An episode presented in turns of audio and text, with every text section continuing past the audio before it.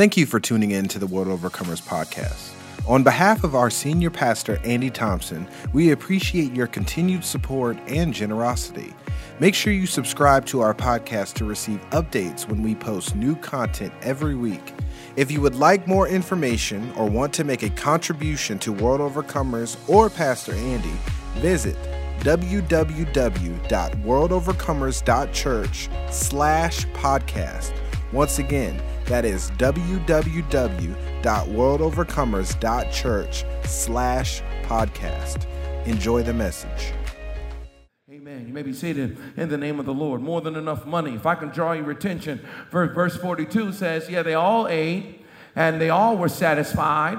And the disciples picked up 12 basketfuls of broken pieces of bread and fish, and the number of men who had eaten was 5,000. Everybody ate and everybody was satisfied. This miracle of provision, it's everybody ate, but not only did everybody eat, but everybody was satisfied. Everybody has an appetite. Everybody in this room has an appetite.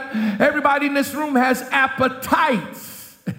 In this encounter with Christ, and this encounter with the Messiah, everybody's appetite was not only filled, but satisfied. Are you satisfied? Are you satisfied? When I was younger in the children's choir, we used to sing a song that said, Satisfied, satisfied with Jesus, satisfied with Jesus, said he'd be my comfort, said he'd be my guide. Look at my hands, they are new. Look at my feet, they're brand new too. Ever since that wonderful day, my soul is satisfied. Seven years old, singing about a satisfied soul. You don't even know nothing about dissatisfaction when you ate. You don't know anything about dissatisfaction when you 10. You don't really know what it means to be satisfied or not satisfied till you crack at least 20. You got to be at least 25 to start wondering whether or not you really are satisfied. Because what you think is satisfying to you may not be satisfying to you, and you may not know that till you get it. I guess I'm by myself.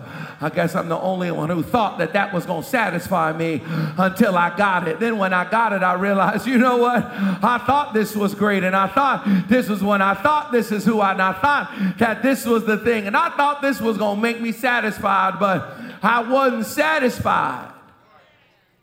Everybody ate, and everybody was satisfied. Satisfies my happy soul. That's a hymn we used to sing in the church I grew up in. He satisfies my happy soul. This wonderful salvation, how it satisfies my soul. Satisfaction is different than fed. Most people who are fed in the world are not satisfied. Now, here in this country, we eat even when we not hungry. I wish I had a witness. We eat because it tastes good. And the minute we're full, we still will keep on eating. But most people in the world have just enough food to eat and still move on and live their lives. Most people do not eat and become satisfied. But I would contend that most people who are dealing with an appetite don't really know satisfaction. That's why David said in Psalm 103, Bless the Lord, O my soul, and all that's within me. Bless his holy name. Bless the Lord, O my soul, and forget not all of his benefits, who forgives all your iniquities and heals all your diseases, who redeems your life from the pit, from destruction, and crowns you with loving kindness and tender mercies, who satisfies your mouth with good things, so that your youth is renewed like the eagle. See, my contention is The reason why some of us feel old is because we never have really been satisfied. There's something about satisfaction that make you feel young again. There's something about the fulfillment of your dream. There's something about the fulfillment of your prayer. There's something about God answering you and a satisfaction coming on in your life that makes you want to live longer. I pray that God will fill your days and you will live the number of your days He will fulfill and you'll want Him to. I don't just pray you live 90 years, I pray you live 90 happy, anointed, powerful, full of passion, chasing after what's next, talking to folk. I rebuke you dying and old and, and all crickety and can't go nowhere. No, no. I pray that you will walk with a cane and not need it. Lean on it just to be an OG. Gentlemen, I pray that you will get gray and lose your fear of anybody young. I pray that God will fill you with passion and purpose. I pray you go to your grave believing God for something that you still have yet to see because your faith don't never die. Who am I talking to this morning? I pray that God will move over your life in the next few days. I'm praying that in the next few days, few weeks, few months, that God will move in your life in such a way that it will satisfy your mouth with something so good that if you 50, you'll feel 30. If you 60, you'll feel 20. If you 70, you'll feel 50. If you are 30, you'll feel 30. God help you. 30. Ain't old. David says, I bless the Lord because he satisfies my mouth with something good. And it made me want to live longer. I'm not ready to die yet because it made me want to live longer. Lord has done something in my life now and I want to live longer. I don't know who I'm talking to. I'm not ready to be done. I'm not ready to die. I'm ready to move on and go forward. I, I, I realized in, in the story, and I'm, I'm still just on the beginning, but they ate and they were satisfied. This story of Jesus feeding the 5,000 is represented in every one of the Gospels. Every gospel has a record of this story of Jesus and this miraculous moment of provision. Gentlemen, I just want you to know that one of the reasons why this story was so key to the children of Israel is because the Messiah was supposed to be a military leader. The Messiah wasn't just supposed to be a spiritual leader, the Messiah was supposed to be someone that led them into victory. Because at this time, the children of Israel are under the boot of the Romans. Their land is occupied. It's almost impossible for us to really acknowledge it or understand it Eh, because we've never really been occupied. Although, honestly, those of us in here who are of African American descent, those of us who are of African American descent understand what it means for a people to so take over your continent that they decide to put you under their boot. The children of Israel hated the Romans. The Romans came through and enslaved everybody. The Romans came through and raped your daughters. The Romans came through and plundered and took what you had and used it for them to be rich and barely left you enough just to survive. The Romans were hated. The expectation of the Messiah was for him to lead them in a military campaign against the Romans. If you are theologically educated, you'll know that Judas Iscariot, Iscariot's not his name. The Iscariots are a group of zealots who want to overthrow the Romans. So there are some who, that, that there's some conjecture that Judas either betrayed Jesus because he figured this will make Jesus fight. Maybe he put Jesus in that situation because he knew Jesus had power and he figured that this would force Jesus he certainly didn't expect Jesus to die at the hands of the Romans. This is some conjecture. I'm not saying this, but this is what some believe that the expectation of Jesus to be a military ruler is a part of why Judas betrayed Jesus for 30 pieces of silver. I might as well make some money on it, but he betrayed him because he was trying to push Jesus's powers out to defeat the Romans. And that's why feeding 5,000 men is significant. Because if you have miracle power to feed 5,000 men, then you don't have to worry about your supply lines when it comes to war. If you got somebody that can perform a miracle and feed everybody, then when we have to go to war, we never have to worry about what's going to happen if we ever have to go to war because there's a God on our side who can miraculously provide our bellies with what we need. I trust that that little historical theological breakdown is not so deep that it went over your head. Because I'm praying that as we prepare for war on the enemy, may God Himself help us to know that He will fill our bellies, gentlemen. May God Himself let us know that He is ready to fill us so we can fight. Because you need bread if you're going to be a fighter. This story is told in every one of the Gospels, particularly in the Gospel of John. I read it out of Mark today, but the story is told in John. The fact that the story made John is significant. Because John's gospel is different than Matthew and Mark and Luke.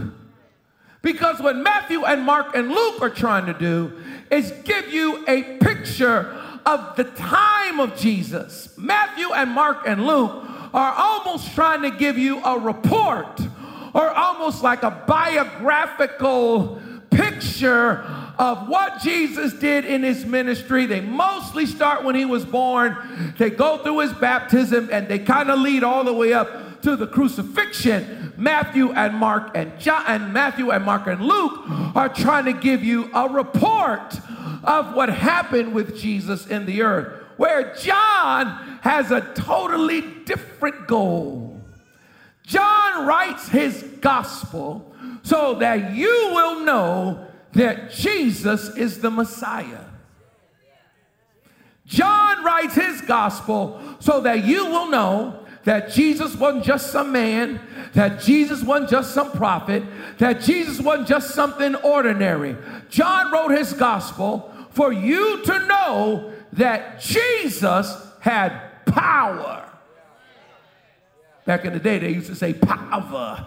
Jesus had power. Then John wrote his gospel because he wanted you all and me to know the anointed Jesus the power Jesus. He didn't care about you knowing how he was born in his mama's name. He didn't care about you knowing who he grew up with and his cousins and him. He didn't care about you knowing where they went to get dinner one time. He didn't care about that. He figured the most important thing for you to know about Jesus is that he is the Messiah. He is the Christ. He is the Son of the living God. Oh my Lord. I tell you what, you can read and study and go to seminary if you want to, but you better leave out of there with an understanding understanding uh, that the God you serve has power. John only tells, John only reports seven miracles. We know that Jesus did so many miracles you could barely count them, but John only gives you seven miracles. He's giving you these seven miracles that are proof that he's the Messiah, proof that he fulfills every prophecy of the Messiah. Just what John does. I'll give you the seven really quickly, and then I'll talk about this one because it's powerful. So the seven miracles that he that he uh, communicates is Jesus turning water into wine, the wedding at Cana, and Jesus healing the nobleman's son, and the healing at the sheep gate pool, and then the walking on the water, then feeding the 5,000. That's what we're looking at today. Feeding the 5,000, healing the man born blind, and raising Lazarus from the dead. Those are the seven miracles that John reports in his gospel and feeding the 5,000 made his list. If you are in the Charlotte, North Carolina area and want to see Pastor Andy live, he and WOCC will be doing a pop up worship service on July 3rd, 2022. The service will be at the Knight Theater in downtown Charlotte at 10 a.m. Visit www.worldovercomers.church slash podcast to save your seat, and we will see you there. So, ladies and gentlemen in the room, all of you that are watching around the world, I want you to understand that for John, the Revelator, to write a book to prove that Jesus was the Messiah and mentioned and decided that this story of Jesus feeding the 5,000 was important enough to include means that this is a significant miracle that I would like us to analyze. This is serious. This is a story of miracle provision. I don't know who I'm talking to. Miracle provision of all of the stuff that Jesus did. Folks, he healed, blinded eyes he opened, dead men he raised, water he walked on.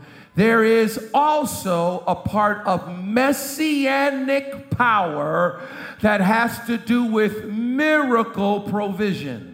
That means when you decide to turn your life over to Christ, you have a right to expect God to work a miracle in your life that has to do with provision. I'm going to speak faith over everybody in the room. If you did not know that, if all you thought he did was he was a healer, if all you thought he was was a mind regulator, if all you thought he was was a doctor and a lawyer, and if that's all you thought, praise God, there's another thing that he does, and that is he is somebody that can miracle provision to you in your moment of need. I mean, can I get a witness in the building? Is, is there anybody that can say, yeah, Pastor Andy, yeah, I have a witness, I have a testimony where I didn't know how that was going to happen, but somehow a check came in the mail or something took place or I, or I had an idea and it took off or I started this thing and I got, had more than I thought and I just, and they just gave me a job that I, I, I went and I interviewed for it and they gave me the job in the interview. While I was interviewing, they gave me the job. They didn't even wait. They gave it to me and now I'm I'm making more money than I ever made, and I, I kind of get it, and I kind of don't, and I don't really understand, and I realize to God be the glory for what He's done in my life. Who am I talking to? Gentlemen, who am I talking to? Somehow God made a way. I don't know about you. Maybe it's never happened. Maybe no one's ever told you this, or maybe they have, but let me tell you, you have every right to expect for God to work a miracle in your life that has to do with you having more than enough. Now let's look at the story. Now I'll, I'll give you the story and we'll and I'm gonna pray for you. It says the, the, the apostles gathered around Jesus. They reported him all that they had done and taught. So many people were coming, going. They didn't have a chance to eat. He said to them, "Hey, come by yourselves with me to a quiet place. Let's get some rest." So they went away by themselves in a boat to a solitary place. When you read the other Gospels, particularly uh, Matthew and Luke, when you read the other Gospels, not so much here, not in John, but even here in Mark, if you look right at the end, uh, but right before this, you'll see it just in Mark 6 if you look a few verses earlier, and I won't take the time to read it, but you'll notice that John the Baptist has just been killed before this. John the Baptist has just been killed. I just want to throw that out there that John the Baptist has been killed. It's my first point. John the Baptist is Jesus' cousin. John the Baptist is just a few months older than Jesus. If you know your Bible, you know that both Elizabeth and Mary got pregnant right around the same time. As a matter of fact, Mary went to visit Elizabeth when she was in her fifth month. And when Elizabeth heard Mary, the baby leaped in her stomach and she was filled with the Holy Spirit and started to prophesy. That was John the Baptist in there. That means that John the Baptist was in his mama's womb and Jesus was in Mary's womb at the same time. Their mothers were related. Jesus and John the Baptist were related. More likely than not, they grew up together. So John the Baptist getting killed isn't just something that you can just shrug off if you're Jesus. I want you to allow for the humanity of Christ and allow for the possibility that maybe a part of the reason why Jesus wanted to get away and get a rest and wanted to get into a boat and go someplace by himself is because it wasn't necessarily his best day. Because they done killed his cousin. They done killed somebody he grew up with. They have killed someone who was righteous. They have killed someone for preaching the gospel. The hate got so big and Herod's hate got so strong that even though John the Baptist was right, they killed him. Folk who were wrong killed a right somebody. I'm just going to let that marinate for a minute because I know I'm not the only one who sometimes wonders, now, Lord, are you only going to let wicked people prosper? Are you only going to let heathens do well? Are you only going to do good for the people who are stank and nasty and who ain't got nothing together? And it, what's worse is that folk who are evil have at times killed people that were righteous. Jesus is not happy about it.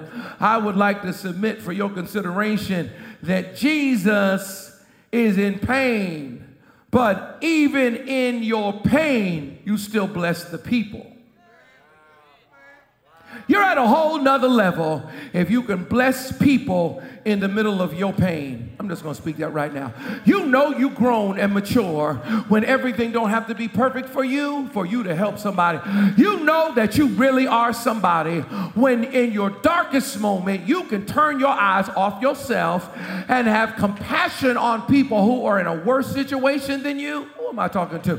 When you can say this is a dark day for me, but I'll still pray for you. God is on your life now. This is a tough day for Jesus, but he still ministered to the people. He had compassion on people. I don't know about you, but it's hard to have compassion when I'm annoyed. They talk to this side. And when I'm annoyed, you got to be careful when I'm hangry, I mean hungry. You got to watch what you say when something's on my nerve. I don't have a whole lot of compassion for a whole lot of foolishness. I'll snap on you if I'm too upset. I love this about Jesus. He's so above what's going on that even when they done killed his cousin, they did cut his cousin's head off for no reason. Because somebody danced and made a king happy, and then and then the woman hated John because he done talked truth, and John done told the truth and prophesied the truth, and they got him in jail. And the girl dances and makes Herod happy, and they kill his cousin over some bowl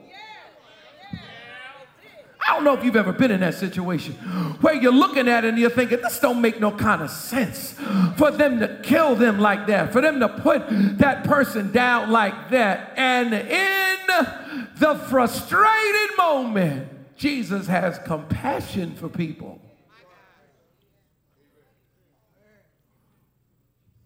Verse 23 says, they went away. They go take Jesus away. But the people who saw them leaving recognized them and ran on foot from all over the towns and got there ahead of them. And Jesus landed and saw the large crowd. He had compassion on them. God help us. And because they were like sheep without a shepherd, and he began teaching them many things. Second thing I want you to notice about this story is the people ran for ministry. People ran for ministry. The people ran ahead. People got there early. Oh God, let it be that we will run for Jesus again. Let it be that we will run for Jesus. I want us to think about everything we run for. Oh, help us. I want everybody watching around the world to think about everything you get dressed for, and everything you run for, and everything you rush for, and everything you determine to look good for and not be late for. And ask yourself can you run for Jesus like that? Can you run ahead for teaching? Can you run ahead for healing?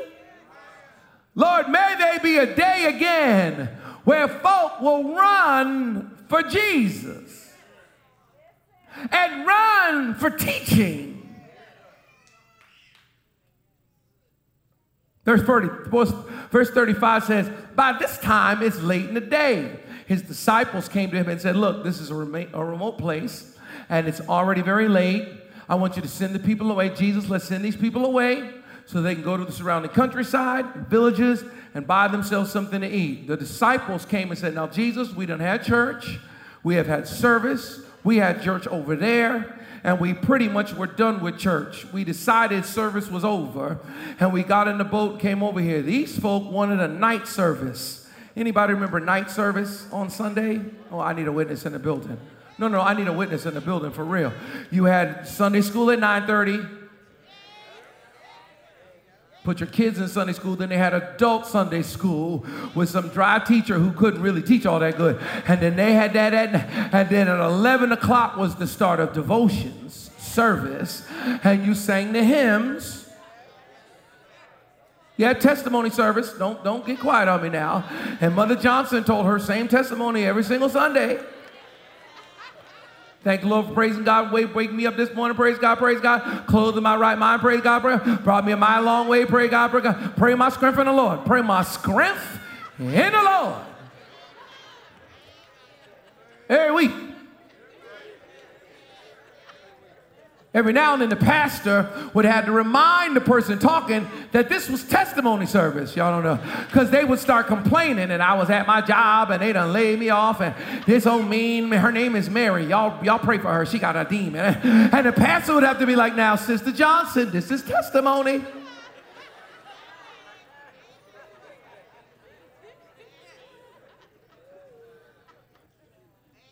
Preacher didn't get up till 12:30 good. And when he got up, he's acknowledging, oh, I see that Brother Smith is back from. And how, how's your uncle doing? You're sitting there like, bro, can you get to this sermon so we can get up out of here before Biscuitville close? It was, he just warming up, just taking his time. Then he's, where we to go from? Uh, let's see. Then he got somebody from the crowd reading. Stand up, Brother Johnson, and read. And Jesus said, and Jesus said, it took 30 minutes to read the scripture.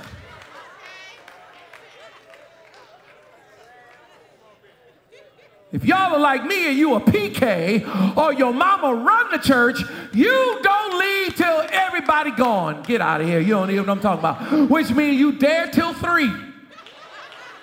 You in the back sleeping with the print of the pew in your face. Get out of here. And they laid one of those fans with the family on it with the stick. Get out of here on your face. What I'm saying is, you had to be back at six o'clock.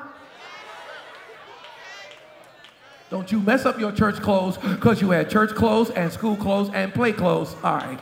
What I'm saying is, is the disciples said, hey, we had morning service. It was glorious.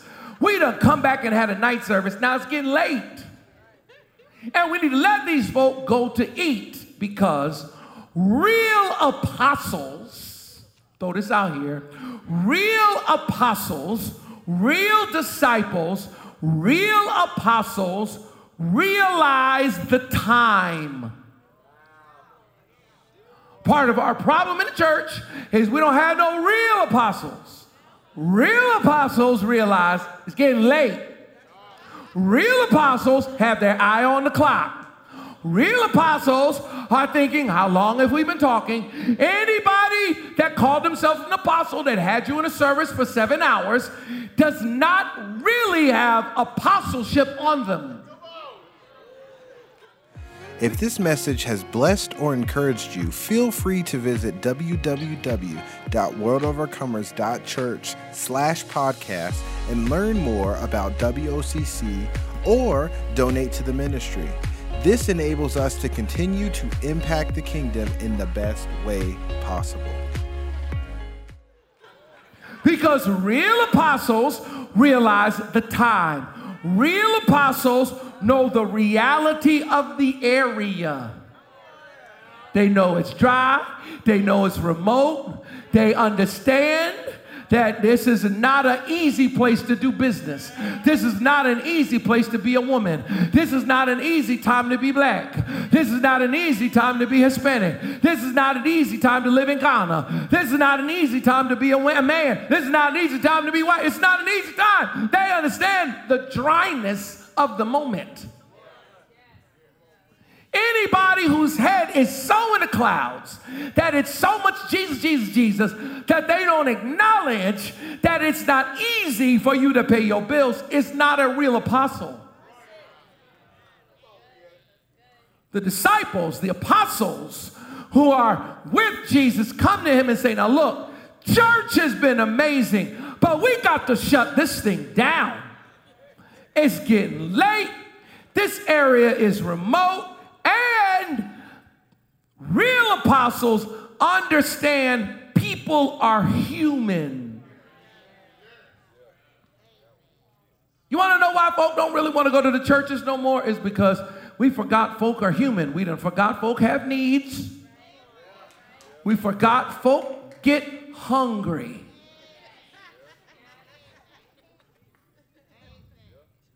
Humans have physical needs, appetites, and needs. Real apostles understand that. So the disciples come to Jesus and say, Hey, listen, we got to shut this down. We got to let folk go. It's getting late. It's getting go get dark soon, and folk, folk got to find something to eat. And you know, because you know they have needs. You know, folk have needs. No matter how much Holy Ghost you got, you're still a human being. No, no, I, no, I'm saying, I'm sorry. Well, we have to fix this. No matter how much Holy Ghost you got, no matter how much tongues you speak in, no matter how much no matter how much of that you have, you still gonna get hungry at some point. No matter how much Jesus you have, you have to go to the bathroom. Oh, I need a witness in the building. No matter how much Jesus you have, you need a bath. Don't get so Holy Ghost filled that you don't wear no deodorant. Oh, help us, Jesus. No matter how much Jesus you have, brush your teeth prophesy me with that hot, oh, God, and God said, and I'm like, oh, is that the Lord?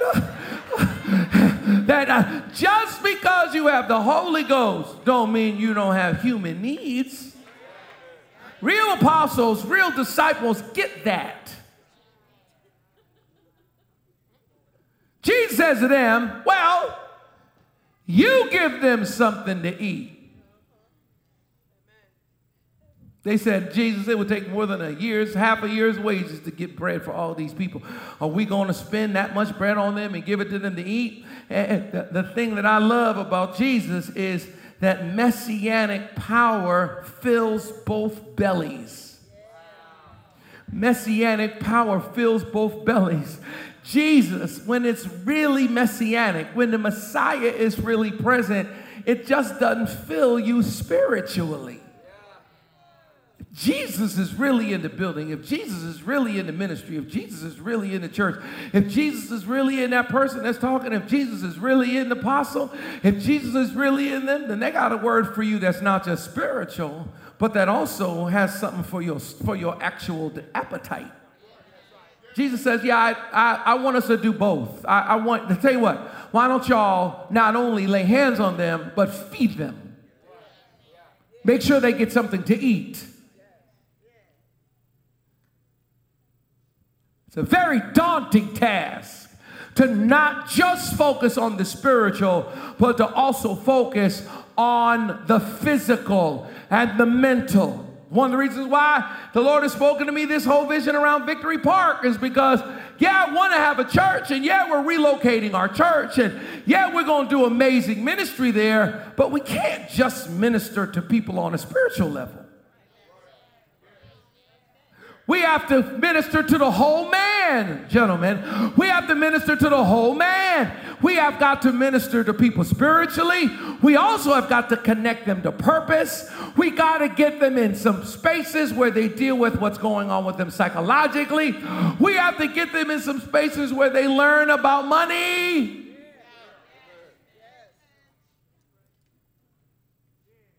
It's a daunting task. Jesus says to them, Go see what you have. How many loaves do you have? He asked. Go and see. Go see what you got. Jesus says to his disciples, I want you to go and see what you have to feed the people. I want you to go and see what you have to feed the people. I, I, I really, I, I, know I've been going for just a bit. I'm almost done. I need your attention more than ever. Watching me around the world, need your attention more than ever because this is my whole main point. I took a long time to get here, and I'm sorry, I'm a preacher, I talk a lot. If we, beloved, could understand that the call is not to go and see what we have so we can eat. He says, I want you to go see what you have so that we can bless the people.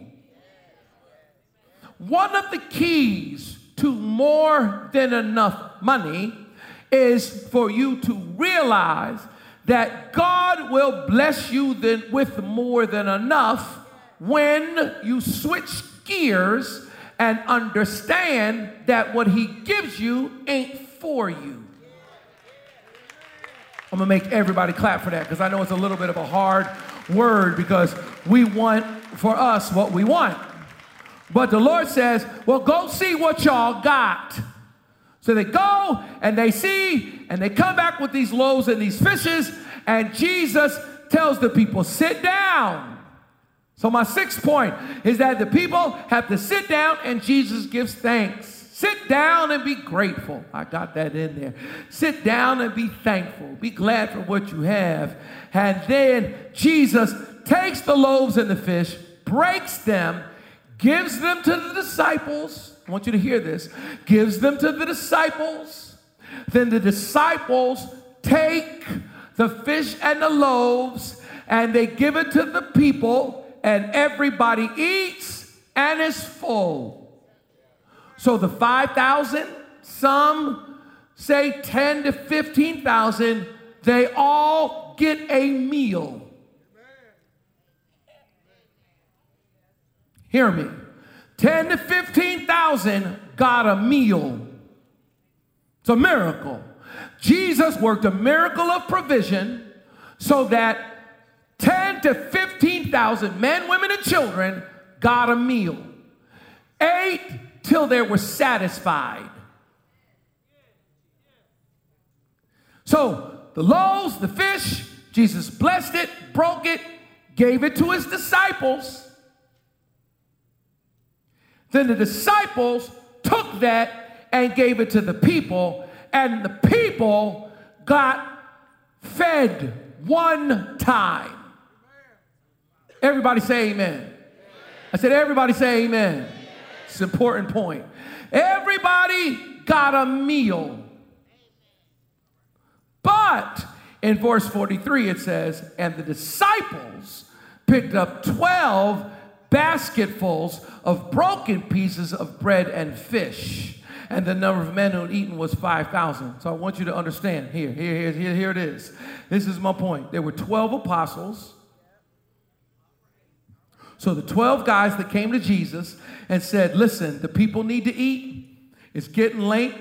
The, pe- the 12 guys that were concerned about somebody besides themselves got loaves and fish, and then Jesus blessed it and broke it. The 10 to 15,000 people ate, and then the 12 who decided to get their focus off themselves ended up collecting a basket each that was overflowing. Oh, I hope you did not miss that.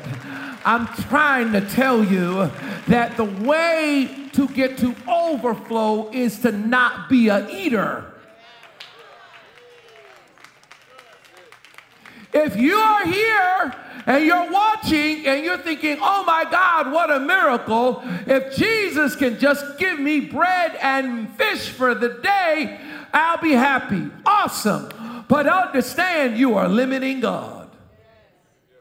The way to get to abundance is for you to tell God what you will do with the blessing that He gives you. If you ever got on your knees and told God, God, if you give me my own company, God, if you bless this thing, God, if you ever let me get this investment going off, God, let me tell you what I'll do. I'm going to feed this one. I'm going to bless this one. I'm going to pay for this one to go to school. I'm going to make this thing happen. I'm going to go in this direction. I'm going to do that. Lord, if you ever would do that, God will bless you with the overflow basket. I'm going to make everybody clap for that. I want you to identify, me too, Lord, with the apostles, the disciples, not the crowd. Please. Way for me to get you to be the kings and queens that God is calling you to be is for you to get your eyes off yourself. If you're only thinking about what kind of car you'll drive, you'll never get to overflow. The way to get to overflow is to think who you will bless with a car. You ever think who you'll bless with a car? Lord will give you so many cars because He knows that He can trust you. But what's more is the overflow is connected to the giving, not the eating. The disciples are tired. The disciples have preached, elder, they have taught. John the Baptist is dead. They know his disciples. I'm sure they spend time with one another. I'm sure it is a sad occasion. They got their eyes off themselves and got their eyes on the crowd that was harassed like sheep without a shepherd. Gentlemen, I would contend that every one of us in here Every man watching and every man that's in this room, I would contend that we are doing better mentally, spiritually, psychologically, and maybe even financially better than most men in the world. The fact that you're in this room is nothing but a miracle. The fact that you're in this room is God's hand on your life. God's got something for you that's even greater. If we could ever realize that the fish and the loaves ain't for you, the basket is for you. Oh, I speak the basket. The basket. Oh, I'm going to speak the basket. Whoever will receive it. The basket is for you. The basket. If all you've ever done is eaten enough to be satisfied for that one moment, you missed the basket. The basket is for the people who decide, I don't want to be a pond of blessing. I want to be a river. I want blessing. I speak this over everybody. I speak blessing to flow through me, not to me. Oh, I need a witness in the. I'm speaking blessing to flow through you. I don't just want God to bless you, bruh. If you are the pipe that the water flows through, you will always be wet. You will always have, you will never worry about a thing if you are the conduit of blessing. We have to get our eyes off of us and realize that God will bless you with more than enough money if the more than enough money ain't for you. Because what you don't understand is don't nobody like a stingy rich person. Oh, nobody wants to say amen on that one. You think you have haters now? Get $5 million and see how much people hate on you if you don't help nobody.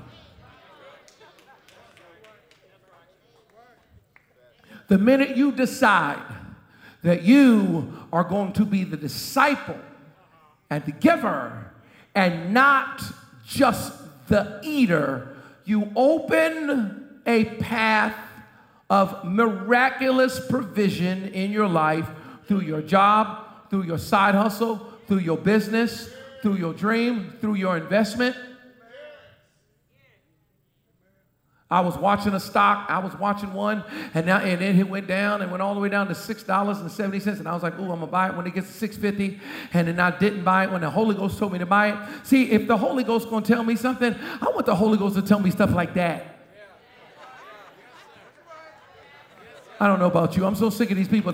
The Lord spoke to me and told me, eat, eat some Cheerios. I don't need the Lord to tell me nothing about no Cheerios. I need the Lord to tell me when to buy and sell. Who am I talking to? I, I need the Lord to tell me to, I need the Lord to tell some of y'all the number, the Powerball. No, let me, let me. I need some of y'all. I know I'm not the only one. 75 million. Lord, tell me that number. What was our scripture numbers today? Matthew, Mark chapter 6, 6, 30, 44. Write this down. 6, 8, 6, 9. I, I, I told the Lord, you want to tell me something? Who am I talking to? Tell me the no- God. When I pray, I pray that prayer, and I never play it because I know I'll make the news and folks will be talking about me, and I, I'm gonna get somebody to play. What I'm saying is, if you want God to move, tell God what you'll do with the money for somebody else. You not God gonna bless, not gonna bless you because you're greedy. God don't like greed. God don't like ugly.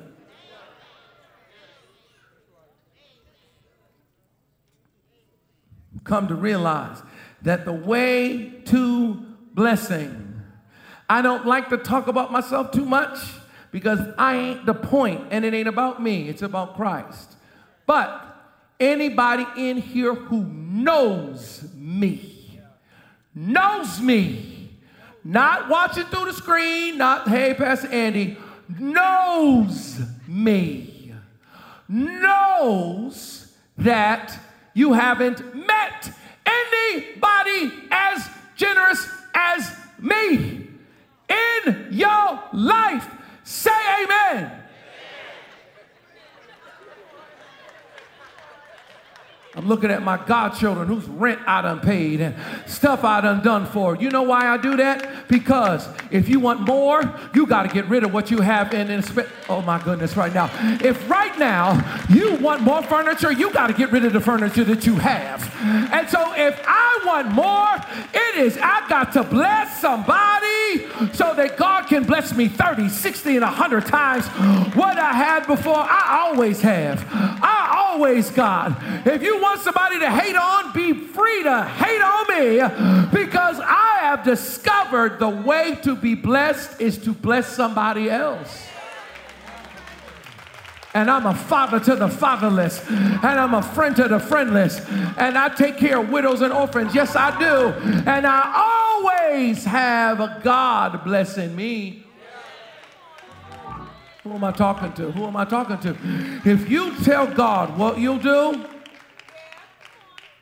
Sometimes the folk who handle my money and help me say, Do you understand how much you give and how much you loan and how much you bless and how much you? And I'll say, I know, but do you realize what God has done for me? Do you realize where He brought me from? Do you realize where I used to be? And I told God, if you ever bless me, I told God, if you ever give me a mega church, I told God, if you ever make it so I don't have to worry about it, I told God, if I'm this generous when I owe, imagine how generous I'll be when I'm debt free.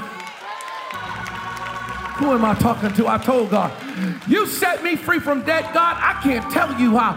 I'll give away more than I keep. The way to abundance is by blessing somebody else. We think about abundance as blessing. Lord, bless me. That's not the way to abundance.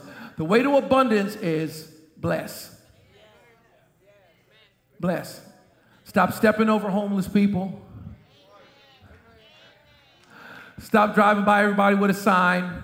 I don't know what they're going to do with that money. You ain't going to do nothing with it.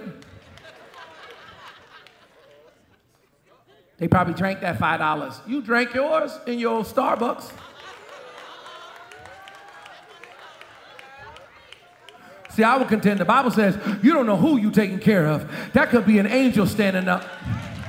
You don't, you have no idea what, that God might be just testing to see. Can you reach in your dashboard and give somebody a dollar that you ain't gonna feel? The way to be blessed is to be a blessing. You don't get to be blessed just to be blessed. You get to be blessed when you make a blessing people plan. Start telling God who you'll pay to go to college who you pay for. Start telling God that. Start telling God who, who's, who you'll buy a house for. Start telling God that. Start watching people like Shaquille O'Neal and people like that who walk through Walmarts and buy kids bikes. And don't just let them tears hit you. Say, God, if you ever bless me like that, Lord, if you ever make a way for me like that, I will never let a kid go like that. Start telling God you're blessing other people plan and see if he won't bless you. The way for you to have more than enough is for you to be generous and give, and it shall be given unto you again. Good measure, pressed down, shaking together, and running over, will men pour into your lap. If you receive that, I want you to put your hands together. No, I, am saying if you receive it, I want you to put your hands together. Wait, wait, son, wait. Sit down. Let me just say this to you. I said this to one of the top givers. I'm saying this to all of you. Kings and queens. Kings and queens. One of the challenges in the body is that prophets only want to anoint other prophets. I'm going to anoint kings and queens. Pentecost Sunday. Don't want to miss Pentecost Sunday. When is Pentecost Sunday? Somebody look it up. I don't want to say it and then I end up, I'm not here. It's in a few weeks. June 5th. Great. June 5th, first Sunday in June, Pentecost Sunday, I'm going to be anointing people's hands to be kings and queens. Lord has told me I'm going to use my prophetic anointing. I'm going to anoint you to be king and queen. I'm going to anoint you so that you will touch stuff and it prosper. No, I'm not kidding. I want you to put your hands together. I was talking to God, God got mad at me. I was talking to the Lord because I was coveting the fact I was listening to other preachers that were talking, and they were of another color than me. I won't say what color it is, what nationality it is. I won't say. And, they were talking about all the millionaires they have. And I thought, isn't it wonderful to be that color and have all those millionaires? And the Lord said to me, Well, why don't you believe that you can have just as many millionaires? Oh, I'm speaking that in the room right now. And so I said, All right, Lord, Pentecost Sunday, I'm going to anoint people to be kings and queens. Now, you don't get to be king if you're only going to think about yourself. That's a bad king. You don't get to be queen if you only going to think about yourself. You're going to be a bad boss. You, you don't get to be queen if you're going to think about yourself. The reason why the Lord blesses you with royalty in your blood is because your thought is for your people.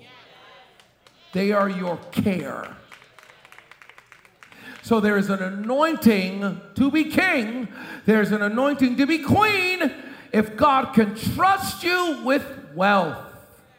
And I'm going to ask God to entrust you with wealth land and property and stuff that you could not buy and things that you could not afford. I'm going to speak it over you and I'm going to pray that anointing on you. It's on me and I'm going to pray that anointing on you on Pentecost Sunday. You want to come back here, you don't want to miss it. If you're watching around, you want to be in here, we're going to anoint folk. Now, clap your hands if you believe God. Now you can play son. I'm sorry. So let's give right now in this moment. Let's give to the building fund. Let's give in our pledge. While you're giving, let me tell you, there's one person in this story I did not talk about. I read him, but I didn't talk about him intentionally. I saved him for this moment. It's the boy with the loaves and the fish. You got 5,000 men, 10, 15,000 people. Jesus says, Go see what you have. They go to see what they have. And didn't nobody have nothing except one boy? So, what you're trying to tell me, if you need an offering envelope, you can simply raise your hand. If you're watching around the world, take a picture of the QR code. What you're trying to tell me is there's 5,000 men there. No, wait a minute. There's 5,000 men there women and children 10 15,000 and no one had any food no one? Just this one boy? See I don't believe that. I believe the disciples went out and said hey what you got? What you got? What you got? What you got? And some folk are in there heard what they trying to do. What they trying to do? I think they're trying to feed everybody. Oh man. Look at all these people. I'm not giving them my thing I'm going to try to feed everybody. We have a tendency to judge a move of God based on how many people received something. In this particular story, 5,000 men ate, gentlemen, 10 to 15,000 women and children, ladies, ate in this moment. But of all the people that ate, only one person gave. Everybody that went home told the story. Ooh, I had a lunch. Jesus worked a miracle and had a lunch and made me lunch. This little boy went home and told his mama and said, Mama, I gave Jesus my lunch. And Jesus took my lunch and fed 15,000 people with my lunch. Oh my Lord. He I want you to know that little boy never looked at fish and bread the same ever again. Now, what are we trying to do? We are trying to build a building that not only will house our church and we'll have one of the greatest worship centers, it's going to be amazing. It's going to be a global worship center spot. And, and we're saving up everything. We ain't fixing nothing yet. We see this line in the screen and we're going to leave it there until we get out of here because we ain't buying another piece of nothing for this building that we don't own. So, yeah, we're going to have a global worship center. It's going to be incredible. It's going to be awesome children's ministry. It's going to be amazing. And we're, it's going to be our permanent home. We've been leasing these spaces and it's nice, but it's time for us to go. And we have ministry that we can only do there. And this is an absolute necessity for us to get out of this building. Not only we're we going to save money, but we're going to be able to do ministry there we haven't been able to do here. That's awesome. But you know what else we're going to do there? We're going to bless the community. I'm gonna make you clap for that. We're gonna feed the 5,000. We're gonna need, we're gonna feed the 10,000. We're gonna feed the 15,000. We're determined to change the lives of our people through sports, through guidance counseling, through counseling, through education around finances and money.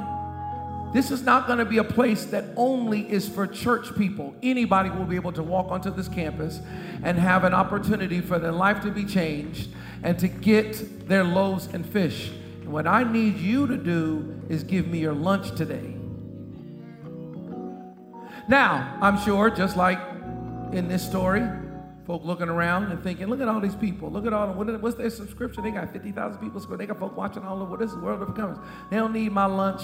Yes, we do. I want you to understand that it's more blessed to give than it is to receive. And there is a faith level you go to when you don't just eat your loaves and fish, but you give your loaves and fish. So I want you to make a pledge. I want you to give and watch God bless you in this room, around the world. I want you to be faithful. We're going to feed thousands. We already have. We've been doing it for 20 years. But God is going to use us in an even greater way to touch the world with the gospel of Jesus Christ. Let's pray. Lord, I want to thank you for this moment. Thank you for these people that gather together in church today. Thank you for everyone that's watching around the area. Thank you for all of the people that are connected to our ministry, the thousands and thousands and thousands of people that are connected to us, Lord, a, a, people too great to number.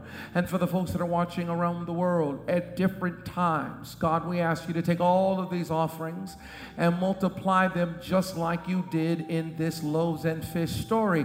Just like you fed the 5,000, God, we're asking you to multiply us, not for us, not for stuff, not for cars, not for things, but to bless your people We're looking for supernatural, miraculous provision. We're believing you for jobs and better jobs and raises and benefits and bonuses and new businesses and gifts and surprises. We're believing for stocks to jump up, go to a whole nother level. We're believing, God, that we'll buy at six, buy at seven, buy at eight, buy at nine, and them shares be worth a thousand dollars. God, we're praying that you will do a work worthy of your name in us. Fill us full of yourself. Holy Ghost, speak to us. Give us witty inventions and ideas. Make all our plans succeed. And we'll praise you in Jesus' name. We all sit together. Amen. God bless you as you give. So many awesome things that are happening at the church as always. And, and uh, just a few things I want to highlight. And I just, if you could just stay in your seat just for a second, let these faithful men, these armor bearers, and, uh, we had a men's event yesterday. We had hundreds of men there. It was awesome, gentlemen. We want you to know we're going to a whole nother level, another level with men's ministry. And the women's ministry had a luncheon too. It was just a powerful time. And uh, it's not too hard. Gentlemen, you hear how the ladies clap for their thing? It's okay, dude. We chill. But we're, we're moving forward. We had such an awesome time. And, uh, and uh, but there's some amazing things that are happening coming up with us. I think next Sunday is Old School Sunday. Next Sunday is Old School Sunday. So uh, I mean, I know I dressed up today, but we, we I'm probably have a robe on or something. I mean, you can dress up in church and wear your church lady hat. And, uh, and, uh, and it, it, if you're a woman, hallelujah. And, uh, and then we're going to come and we're going to have an awesome service together. It's going to be amazing. And uh, the Lord spoke to me this away game thing and uh, I don't know if you if you heard about it or where it came from. Since we are now at a place, if any of you that have been faithful members of World Overcomers been here over the last five, seven, ten years, you know there was a time when we used to fill this room three times on a Sunday morning. We had three services. We'd fill this room three times, and uh, and to to and to be honest, beloved, at this point now those people are still a part of our church. They're still here, they're still giving, they're just we're, we're just online. Folks come and we're online. And so, since the greater percentage of people are watching online, it made me say, well, Lord, then where we have church doesn't matter as much. And so there's this idea of this away game thing, and I'm kind of hesitating to talk about it because I don't want everybody stealing and biting my ideas, biting my rhymes. But we're going to be doing this thing in Charlotte. It's happening 4th of July weekend. And so we already have a lot of people registered for it. And we've only been advertising it in Charlotte for a couple of weeks. And uh, it's going to be an exciting thing. And so whether you meet us in Charlotte, 4th of July weekend, and uh, what is that, July 3rd? July 3rd. Did you guys pass the buckets? Yes. So whether you meet us there July 3rd, and uh, whether you meet us there for that, or whether you are here and at the watch party that will be here uh, for our for our live service, because we're going to be having our service. Yeah, you give it to me. Want to give it to me? You can give it to me. And uh, whether we're going to be, whether we're going to be, okay, thank you, Elder Dion, and. Uh, and then our, the marriage ministry. So real love, married couples ministries, like you mentioned and stuff, give a shout out. Hallelujah. And so for men's ministry, women's ministry, married couples ministry, couples ministry, so much happening. You have a card out that has a QR. It's in the lobby. In the lobby now. So when you're leaving today, interested in that, then, uh, then there's a, a, card out there with the QR code on it. Are all minds clear? Remember when the pastor used to say that? And, uh, and so, uh, but this thing is going to happen. It's going to be powerful. Just so many different things that we're doing as a church. I want you to know about that. You know somebody in the Charlotte area? Let them know. July 3rd, we're having a service there in Charlotte, live, whole band and team, and everybody's going to be there. It's going to be awesome. Amen. Stand to your feet. Lord, we want to thank you for our time together. Lord, we want to thank you for your anointing that destroys the yoke. Lord, we want to thank you for miraculous provision. Lord, we want to thank you for the word we heard. Thank you, Lord God, for the gifts that were given unto men. Thank you, Lord God, for the anointing that destroys the yoke. Now, God, dismiss us from this place, never from your presence. Cover us with your blood. Lead us and guide us into all truth. Bring us back next Sunday as we continue to talk about the money train and blessing and prosperity and, and as we move forward in chasing after your will. Have your way in us. Thank you for the visitors that were with us in the room and online. And God, as we always pray, bless your people. Make your face shine upon your people. Be gracious to your people and give us peace. And we'll praise you in Jesus' name. We all said together, Amen. God bless you. Greet somebody in the name of the Lord. Give somebody an elbow bump or something. God bless you. See you next Sunday. Hopefully, you were blessed and encouraged by this message. Visit www.worldovercomers.church slash podcast for more information on WOCC and events that are coming up. Maybe we are coming to your area soon. God bless.